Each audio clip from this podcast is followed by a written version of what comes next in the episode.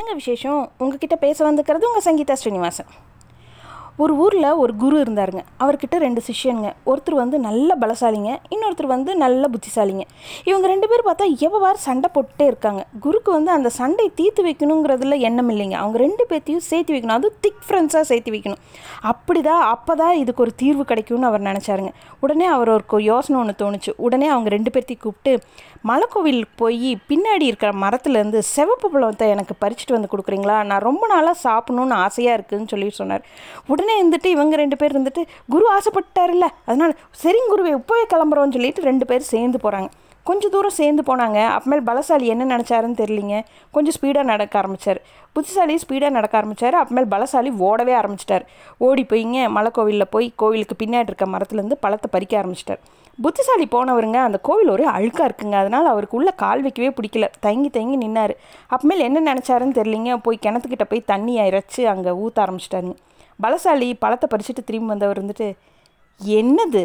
நம்ம எதுக்கு வந்தோமா? அந்த வேலையை பார்க்கணும். அதை விட்டு போட்டு நீ என்னமோ புத்திசாலியாமான்னு சொல்லிட்டு இறங்கி போயிட்டாருங்க.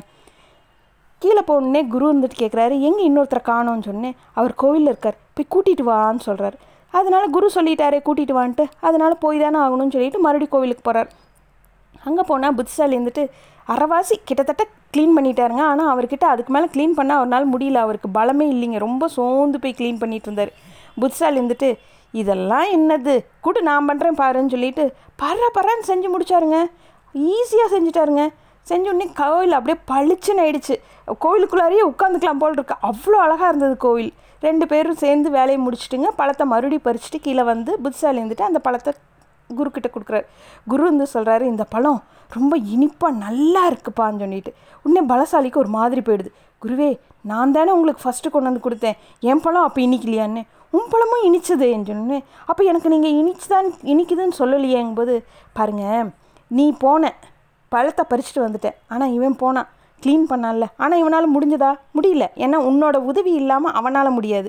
அவன் உன்னை தூண்டாமல் நீயும் அந்த வேலை செஞ்சுருக்க மாட்டேன் அப்போ நீங்கள் ரெண்டு பேர் சேர்ந்தா எவ்வளோ நல்ல விஷயம் நடக்குது. அந்த கோவில் இப்போ பளிச்சுன்னு ஆயிடுச்சு. ஊர் ஜனங்கள்லாம் அந்த கோவிலுக்கு போகணுன்னு ஆசைப்படுவாங்க. அவ்வளோ பெரிய வே காரியம் நீங்கள் செஞ்சுருக்கீங்க. அப்போ நீங்கள் ரெண்டு பேர் சேர்ந்தா பெரிய பெரிய காரியங்களெல்லாம் ரொம்ப ஈஸியாக செஞ்சு முடிக்கலாம் இல்லைன்ட்டு ரெண்டு பேர்த்துக்கு அப்போ தான் அவங்களோட தவறு உணர்றாங்க. இதே மாதிரி இன்னொரு விஷயத்தில் உங்ககிட்ட சீக்கிரமாகவே பேச வரேங்க. உற்பத்திக்கு பாய்